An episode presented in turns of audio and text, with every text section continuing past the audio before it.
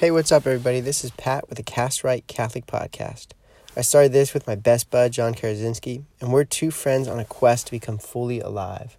We want to, as St. Paul says, take hold of the life that is truly life. And so we just want to invite you into our friendship so that together we can learn friendship with Christ and walking with Him under the Father's blessing, embrace the complete joy of Him who makes all things new.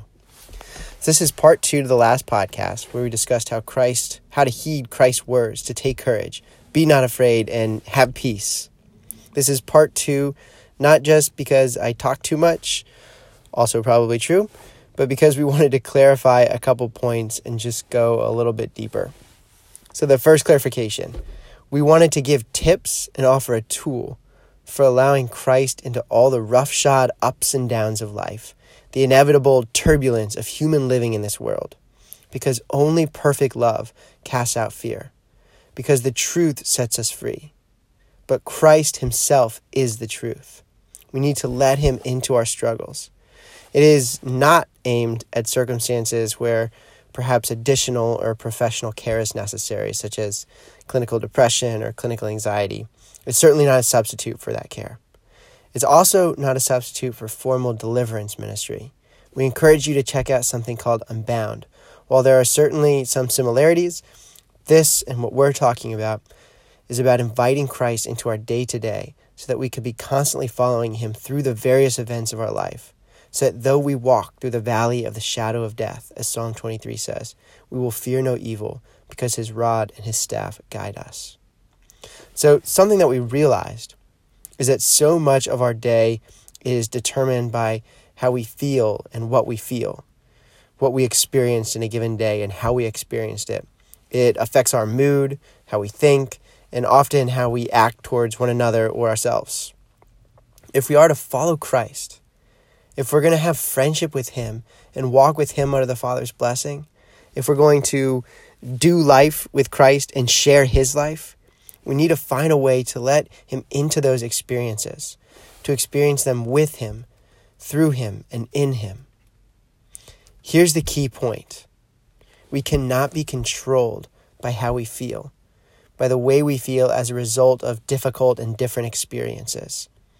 And authentic self control is not the total rejection of what we are feeling either. Self control is not self manipulation, as we talked about in the last podcast self control, peace, joy, love are fruits of the Spirit. That's what St. Paul tells us in his letter to the Galatians. Fruits of the Spirit are bore from our sharing in Christ's life, from walking in the Spirit, from our sharing life with Him.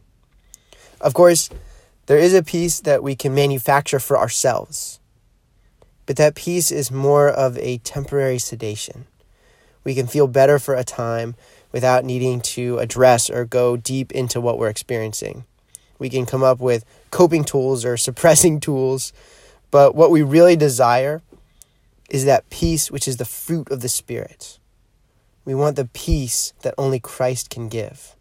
We cannot manufacture his peace. We can't, like Adam and Eve in the garden, grasp after that fruit. It is fruit and it has to grow. And growth takes time, patience, and openness. We have to open, receive, encounter, and be patient. St. Paul tells the, Corinthian, tells the Corinthians that one person plants and another waters, but God makes it grow. It is His work. He does it. He grows His life within us so that we share in those fruits. There's an Old Testament prophet named Ezekiel and he's given this prophetic vision of a valley of dry bones, which represents humanity awaiting new life. And just before he was given this vision, God's word comes to him and tells him, I, meaning God, I will remove your heart of stone and put a heart of flesh within you. I will give you my spirit. I will cleanse you. I will do it. And then you will know that I am the Lord your God. He does it, and He shows us who He is in doing so. This is so important. We don't coerce or force or grasp our way through a life of discipleship. We allow Christ to accompany us and share his life with us. And it's a quest, it's a journey to sharing his life and becoming fully alive. It takes repetition every day, every experience, not being controlled by it. Instead, in the midst of what we're feeling, to seek Christ so that we can live through it with him and he can renew our experience of it. Just yesterday, my car died, or the battery died, and I was furious, as you could probably imagine. And I honestly just wanted to sit in my anger and tell myself how justified it was for me to be mad. And if somebody noticed I was mad, then good, let me tell you why. These are all the things going on in my life. Oh, you're wondering why I seem off or rude and you want to, you know, push me away? Well, let me tell you what's going on in my life and see how bad you feel when I tell you. I wanted to cling to it. But after a while, I realized that I actually just felt angrier and that didn't actually feel good. And then my wife called, and I responded pretty poorly to her, which also didn't help the situation. So I had to calm down, slow down, enter into prayer. Okay, God, help me. Walk through this with me, accompany me. So I go to those questions What happened to make me feel this way? My car died. That's what happened. what does that mean about my life? What narrative am I telling myself? That question ticked me off when I asked myself. when I asked myself that second question, it just kind of made me mad. And I was just like, it means I'm ticked because my car died. But I thought about it and was like, okay, that makes sense. Go a little bit deeper, slow down. And I realized that there's actually this mix of a very natural frustration uh, and a very unhealthy anger. And so, if you remember, unhealthy emotions or feelings are those that grow from a lie we believe. And we feel certain things about a situation and in a situation because of that, because of believing that lie. So, for natural emotional experiences, think of Jesus in the Gospel of John. In John chapter 11, the friend of Christ, Lazarus, dies. And it says that Jesus is disturbed. And it says that Jesus wept. He's disturbed and he weeps. That emotional turbulence when difficult things happen in our lives. But he's not weeping because he's believing a lie that Lazarus is, you know, gone forever. He's going to be, Christ is going to be alone and have no friends. And, um, you know, life is going to be miserable. He's weeping because it's normal to weep. It's actually healthy to weep when your loved one dies. But an unhealthy feeling would be that feeling of hopelessness because we're believing a lie about what it means that this thing has happened. Or we're feeling hopeless because we didn't get a job that we applied for. And now we think we're stuck in a job that we hate and we'll never be happy. And our life will amount to nothing. So with my car, I start to realize that I actually have this mix. I realize that I'm not just angry, I'm kind of confused and hurting, and that this issue with the car is actually tied up with lots of other things going on in my life. And so the narrative I'm telling myself is that everything in my life is falling apart. My life is crumbling. And, you know, that phrase, the straw that broke the camel's back. And so then I start to believe that I'm going to be miserable. That my that what I'm going to find out is that I totally failed at life and adulthood. That I just did not succeed at being an adult. Okay, so I know that isn't true. And part of the way I'm feeling is because I'm clinging to this lie. And so I reject that lie. I know it isn't true. I know that's not true. It feels true. And when I say it, it hurts to say it because it feels so true. But I know it's not. God, help me to see what you see. Help me to think as you think about my life. Help me to feel as you feel. Help me to respond as you would respond. I believe you are good, but I'm frustrated and I'm hurting. I believe you made me for life and goodness, but everything feels like it's crumbling. What's the truth? What is the truth, Lord? I love you. I want to follow you. And I sit in that moment. Slowly, not all at once, but slowly, I begin to feel different about the situation. I begin to see it a little bit differently. And gradually, I feel at peace. I can actually laugh about it. I actually start to feel kind of joyful in the midst of it because I realize that somehow it's going to be fine and it's not going to be a big deal with the car. It's just not. The car is going to need a new battery. Big deal. We'll get it towed, we'll get it taken care of. Life will go on. It's all right. The tow truck comes, and I actually now want to joke with the tow truck driver. Now I'm no longer warped by my own self pity, and so I can actually see him. And it looks like he's having a bad day. And so I actually want to be kind to him. I want to be gentle. And I feel these fruits slowly growing within me. And that growth, a lot of times, most of the time, happens over time. Some growth is over a lifetime, and some comes in a moment. But I realized in the last podcast, I can make it sound like there is no role for our will, for our own decisions. And that is definitely not the case. Far from it. The human will is essential. And there are acts of the will that we have to make. As much as it is God's work, He wants us to participate in His work, in what He's doing. So, a passage that I think can help us understand this is from the Gospel of Mark in chapter 10. Jesus enters Jericho, and there's a blind man named Bartimaeus. And the name Bartimaeus means son of Timaeus. I don't know if this is what they were going for, but Timaeus is the title of one of Plato's top works on the origins and ends of the universe.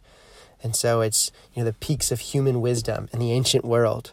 The son of the peaks of human wisdom is blind and cannot see. And he cries out, Jesus, son of David, have mercy on me. Jesus, son of David, have mercy on me. And Jesus hears him crying and says, Call him. And so they go to him they say, He's calling you. And he springs up and throws off his cloak and he goes for Christ. And I don't know how he does that if he's blind, but maybe they were guiding him. And he gets to Jesus and Jesus says, What do you want me to do for you? And then he says, I want to recover my sight. And then Christ says, Your faith has saved you. See, Bartimaeus chooses to recognize his blindness. But from, the, from within his blindness, he chooses to seek Christ. In the midst of his struggle, he chooses to seek Christ. He chooses to cry out. He chooses to go after him. And then Christ says, Your faith has saved you. Bartimaeus has participated in the recovery of his sight. That is the fruit of God's work in his life. And so, for ourselves, we have to make that decision to choose to seek Christ. Just going through that meditation, saying, okay, I'm going to go through this because I don't want to be controlled by the, my emotions, by the experience, by my experience of this situation. And so I'm going to seek Christ in the midst of it. We have to make that decision. And then when we realize the lies we believe, we have to renounce them and recognize them as lies, recognize our blindness in a situation and renounce it, and renouncing it to cry out, Have mercy. Help me see. Help me know. I believe. Help my unbelief. I'm struggling. This is what I think. We lay bare ourselves and we avail ourselves of His mercy. And that is the key. That if we are to know that He is the Lord our God, we have to avail ourselves of His mercy. We need to let Him be mercy to us. He wants us to sh- He wants to show us who He is. The word mercy. I have a couple of friends who point this out often. In Latin is misericordia, misericordia, which is the word misery taken and ripped open and heart placed at the center of it. The word for mercy is heart in the center of misery. And that is who God is. We just celebrated Easter. We're in the Easter season. And Easter is the peak of divine revelation. So, at the resurrection of Christ, God is bringing his self revelation to the world to its summit. And then when we celebrate Easter, we mentioned this a, a couple podcasts ago, we have an Easter octave. And the Easter octave is eight days. So, eight days in a row, we celebrate as if it is Easter Sunday. So, it's like Groundhog Day, that movie with Bill Murray, if you've ever seen it. It's not exactly like that, but it's Easter Sunday, eight days in a row. And the eighth one, the summit of the summit of God's self revelation that we celebrate, is Divine Mercy Sunday. You see, the Son is the heart of the Father. Christ is the heart of the Father. If you ever see some iconography, um, when they portray the Trinity, sometimes you'll see the Father portrayed with the Son in the center of him, because the Son is the heart of the Father. And so, in the life of Christ, what happens is the heart of the Father leaps out into the depths of our humanity. You know, the womb of Mary, the womb of the woman is the depths of the woman, just speaking biologically and, and using imagery. And she the woman is drawn from the heart of man, from Adam's rib. And so the depths of the human person are symbolized by the womb. Christ, the Son, leaps from the inmost depths of the Father into the depths of our humanity. And on Good Friday, we see it brought to its deepest realization this plunging into the depths of our humanity, and he rolls around in our misery. And now he rends open our misery and places himself in the center. This is what we realize at Easter that God is mercy, that he's plunged into the center of our misery, that his heart now beats there for us. And so, if we believe that, then even in our day to day struggles, we're going to go into them and realize that at the center of them is the heart of God, is mercy and we're going to let Him be mercy to us. We're going to choose to seek His face, to seek Him in the midst of what we're going through. And then encountering Him, crying out to Him, renouncing the lies that we believe, and saying, God, I believe, help my unbelief. I want to trust you, but I'm hurting. Help me see as you see, think as you think, feel as you feel, so that I can go with you through this situation. We're allowing Christ in that space to be mercy to us. There's this psalm that I thought actually really encapsulates what we're talking about. It's Psalm 34.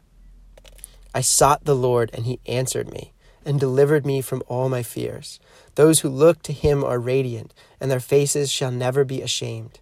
This poor man cried, and the Lord heard him and saved him out of all his troubles. The angel of the Lord encamps around those who fear him and delivers them. O taste and see that the Lord is good. Blessed, happy is the man who takes refuge in him. The Lord is near to the brokenhearted and saves the crushed in spirit. That's what we're doing. And that's what we have to learn how to do in the humdrum, grunt and grind of daily life, from all the bumps and bruises that happen from day to day to the more difficult and challenging situations and all of their emotional turbulence to learn to let Christ be mercy, to seek Him, choose Him, choose belief, renounce the lies, and then allow Him to be mercy. Even if we feel nothing, even if we still feel angry for a time, we are still able to say with sincerity, God is good. I trust God. I mentioned saying those things that I sometimes say them when I'm trying to manipulate myself to feel different.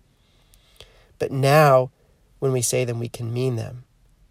Because whether we're yet experiencing the fruit or not, we've entrusted the experience to Christ and we wait patiently for his mercy to re- be revealed. We've chosen to seek him, chosen to let him be mercy to us, and now we patiently wait for him to do the work that he promises to do so that we can share in his life and sharing in his life experience the fruits of his spirit. Thanks for tuning in, guys. I hope that clarifies and takes us a little bit deeper into what we talked about in the last, last podcast. I really appreciate you listening. Again, I'm praying for you every day. And until next time, this has been the Cast Right Catholic Podcast.